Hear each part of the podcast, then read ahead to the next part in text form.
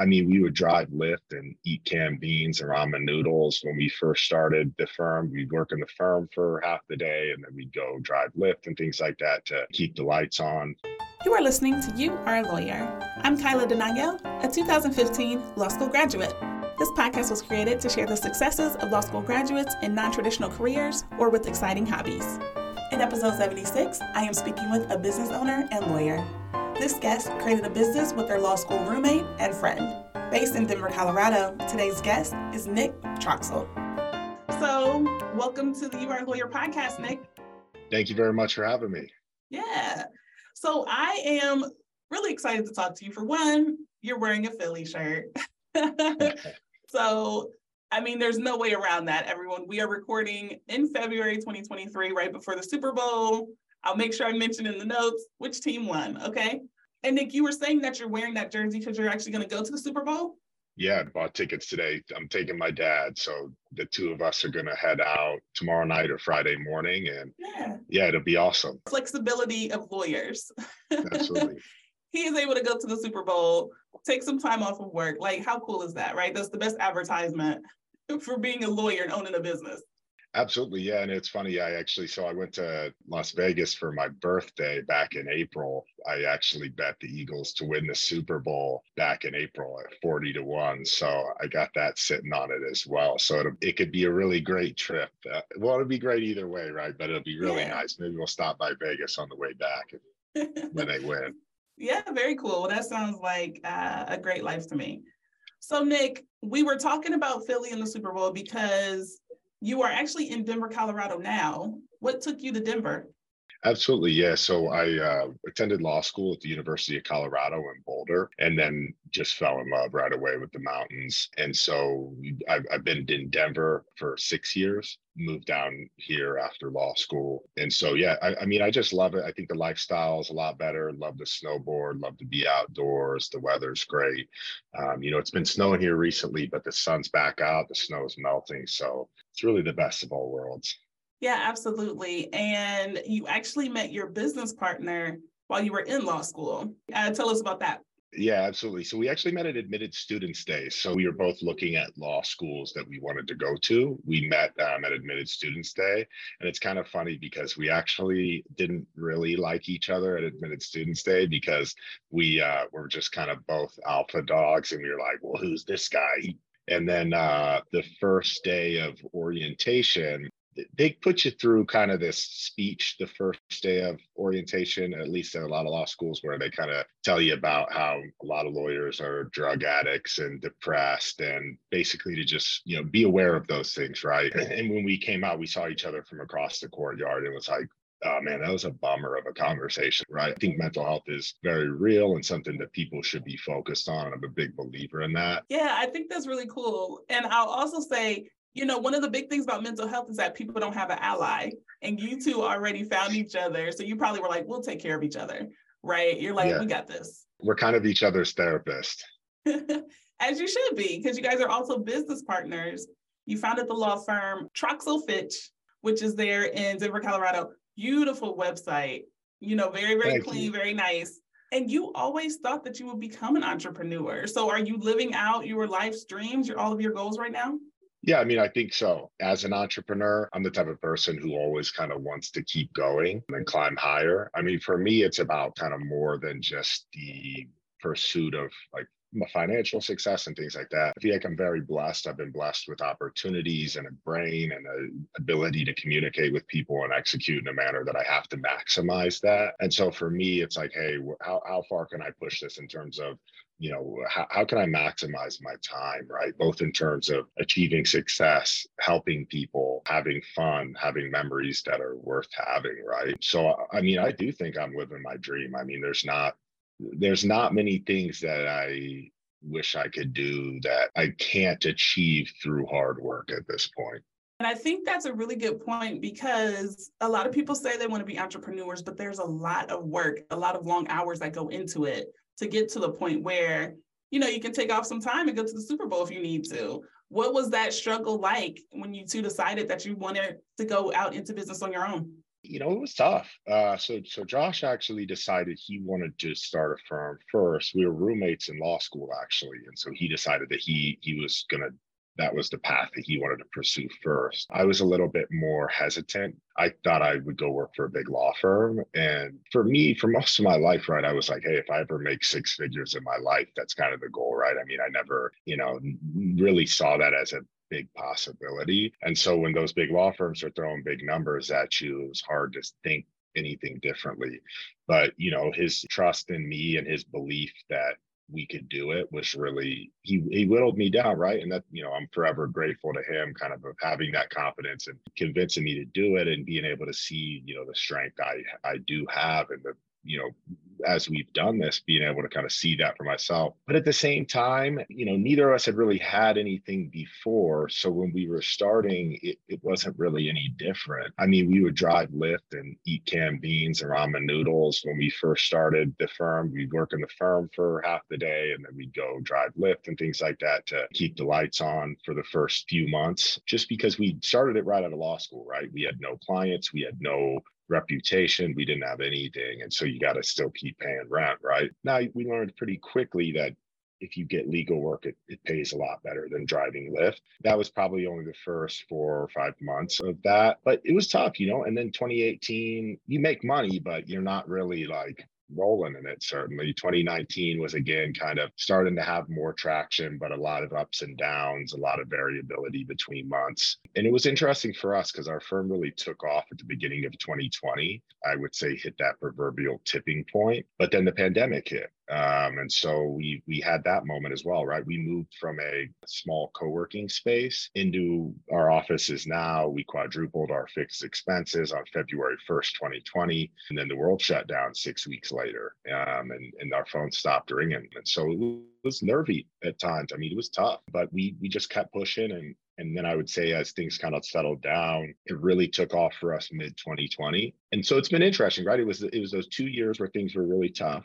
And then we started to really have this continued success, but it was during a pandemic where things were shut down. And so you're balancing both, hey, I don't have anything else to do, so I'm working all the time, but you're also balancing that with, well, I got to keep taking all the work because I don't know if something else is going to happen to where the work might stop coming in. And so it's kind of funny because realistically, until probably the end of last year, we were still a little bit in that kind of back against the wall mode with taking and, and just working ourselves to the bone because it just seemed like there was a lot of uncertainty. And so then lately we have been trying to really focus on how do we utilize what we've built to not only continue to work hard and to help as many people as possible, which is what we want to do first and foremost. But how do we start kind of now finding a little bit more of, of that balance? Because you know, I, I think over the long term, you can't just work all day, every day, forever. But you do it first. I mean, that's just the that's just the way it is. You made a lot of really good points there because I'm sure you two made it through the crunch of 2020 because you remember driving for Uber, driving for Lyft back when you first started, right? You're like, oh, this isn't as bad as that, right? It's hard, but it's a different kind of hard. Absolutely. And I kind of still think about that even as we've had more success, right? It's like, you know, I still drive a 2006. I, I try to avoid the golden handcuffs, honestly. I mean, I spend great money to have experiences and things like that. But for me, it's like, I, you know, I didn't do this to be super rich or anything. I mean, I, I want freedom, and that's ultimately what entrepreneurship can give you. Absolutely. So, for everyone that's listening, I do want to explain golden handcuffs because we have a lot of law students that listen as well. And some lawyers may not know either. That's when the perks and everything that you get, your salary, all of it outweighs the fact that you're working 95 hours a week, right? And so you're like, yeah, I'm chained to my desk, but why would I give this up, right? I did big law for five years, so I certainly understand. And you're like, how can I turn that down and do my own thing? Why? Right? Why would you want to? So, golden handcuffs are definitely something that lawyers deal with all the time. I've never heard of law firm owners talk about them though. Like, this is a different perspective for you to say, even though I own this, I'm all about personal attention, professional results, but I don't want it to be my whole identity.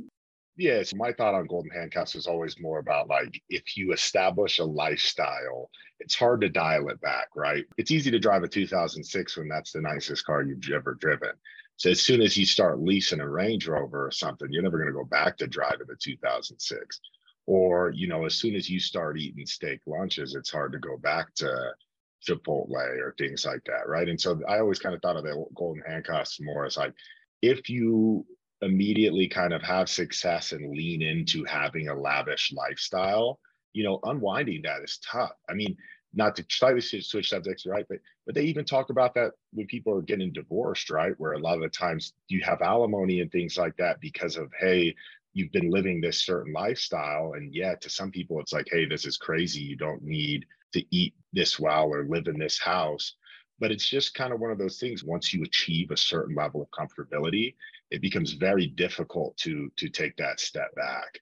And so that that was kind of more of my thought is more so I want to be mindful of how much of my success and comfort I embrace in terms of material possessions because it's hard to it's hard to go back, right? Yeah, no, it is. I, I completely get it. You know, as long as that 2006 car is running, keep driving it, right?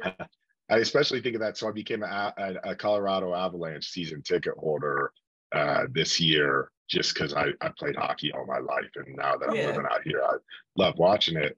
And uh, you know, I got the lower bowl seats, and I was just kind of laughing at myself because it's like, you know, growing up, we never, we always sat in the nosebleeds, but now it's such a foreign concept to think about. Really cool that you would rather spend your money on experiences more than just the fixing and the, the lavish stuff. So that's pretty cool. So Nick, I do want to go back a little bit further you said you always wanted to be an entrepreneur. Did you ever have like a lemonade stand or were you selling like did you do anything business minded before you even went to law school?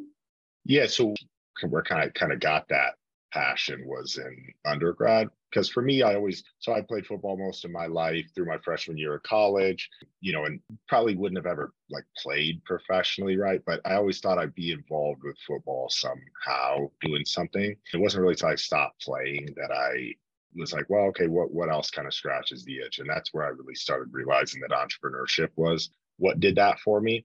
And so actually my first kind of business idea that I was going to do was like revolutionizing pre and post workout nutrition with cannabis, like having CBD protein shakes and things like that. And I did that at a business pitch competition in like 2014 and I almost won, but I didn't. Obviously, I couldn't actually do anything with that business at that time because I I didn't live in a legal state and things like that. So it was more of just a concept. But my plan was always, hey, I would get a degree in accounting, I would get a law degree, and then I would work for a while and then start a business. Um, and so it wasn't until I got to law school that then I kind of you know, I drank the Kool Aid like many other law students. I was like, hey, you got to go work big law and do this for a while.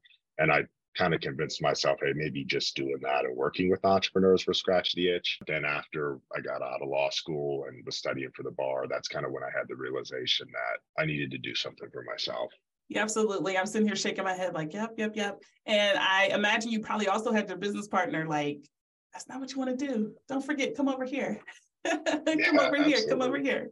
yeah. So Nick, I just have one last question for you. And the audience for the podcast is a lot of law students or new lawyers, lawyers who've been practicing for five years or less. Do you have any advice to them about your career and what they can do with their law degree? Absolutely. I mean, I would just say you can do anything you want. I, am a true believer that anything you set your mind to, if you're willing to work hard and, and sacrifice for it, you can do it. I mean, I guess this could be an opportunity to plug. My law partner and I, we are co authors in a book, How to Be a Lawyer. It yeah. was written with Jason Mendelson, who's a a venture capitalist. So we were guest authors in that. It's really a book about bridging the gap between law school and practice, how to be successful and happy in your practice. And that kind of tells a little bit more in depth about both Josh and I's story and how our path is a little bit different. You know, and I, I say this not to knock law school or, or law firms or anything like that, but I think that law students and, and young lawyers can kind of be beaten down and feel like, hey, there is only one path. You know, if you're not top 10%, you know, just don't even try, things like that. I think it really does a disservice because I think that the education you get in law school is incredibly powerful. It makes you able to solve problems and, and you actually do know more than you think. And if you're just willing to dive in and do it and try, you really can do anything you want. I mean, I'm always happy to chat with law students or young lawyers and we're I'm always happy to open the hood and really tell them exactly what we did and how we did it because at the end of the day, you know, and have the map, but you still have to climb the mountain, right? I mean, it's it's going to be about how you execute it more than about what the path is. I guess I would always say so. One of my guiding things is I had a mentor who told me if you don't know where you're going, any road will take you there. And so to me, I always felt that as like, hey, you have to know where you're going to know what step to take. Right. And so I think that being in law school or being a, a young lawyer, you can feel like, hey, wh- what should I do with my career? Where should I go? Who should I be? And to me, I just encourage people, what does that end goal look like? Right. You know, even as simple as like, hey, do you want a family? Do you want kids? If not, not in your future, do you see yourself living lavishly, taking vacations or humbly do you want to move to the mountains and get off the grid and, and really drill in hey what do you want your life to be um, and once you know that, then taking that first step is a lot easier. I mean, that was what it was like for us. You know, I knew that I wanted a, you know, a family someday. I wanted freedom. I wanted to have hobbies and be able to travel and do things like that. And so for me, it was like, hey, the, the big firm lifestyle, it just doesn't work, right? You you work a lot to make partner to work more. And and there's never kind of an end of grinding and billing which hey like that's great for some people you know again i don't i don't knock it i just knew that that wasn't the route for me i knew i needed to be the captain of my own ship and so you know i curled my toes over the edge of the cliff and we dove in yeah, absolutely. And I think that's really good advice, right? You have to figure out what you want to do. It doesn't have to be a 10 year plan. Where are you trying to go right now, right? So that you don't just waste a whole bunch of time wondering. Okay. So thank you so much for mentioning your book. I will make sure I link it in the show notes so that people can pick it up if they're looking for it. And if you are watching this on YouTube, thank you so much. Again, we appreciate the jersey and go Eagles. go, go birds, baby. All right. Well, thank you so much. I'll talk to you later. Absolutely. Thank you so much. Thanks for having me. Uh-huh. Bye. Thank you for listening to You Are Lawyer. New episodes are released every Thursday. If you enjoyed this episode, please leave a rating and tell a friend to listen to the podcast. Thanks again for listening. I hope you enjoyed the conversation. Bye.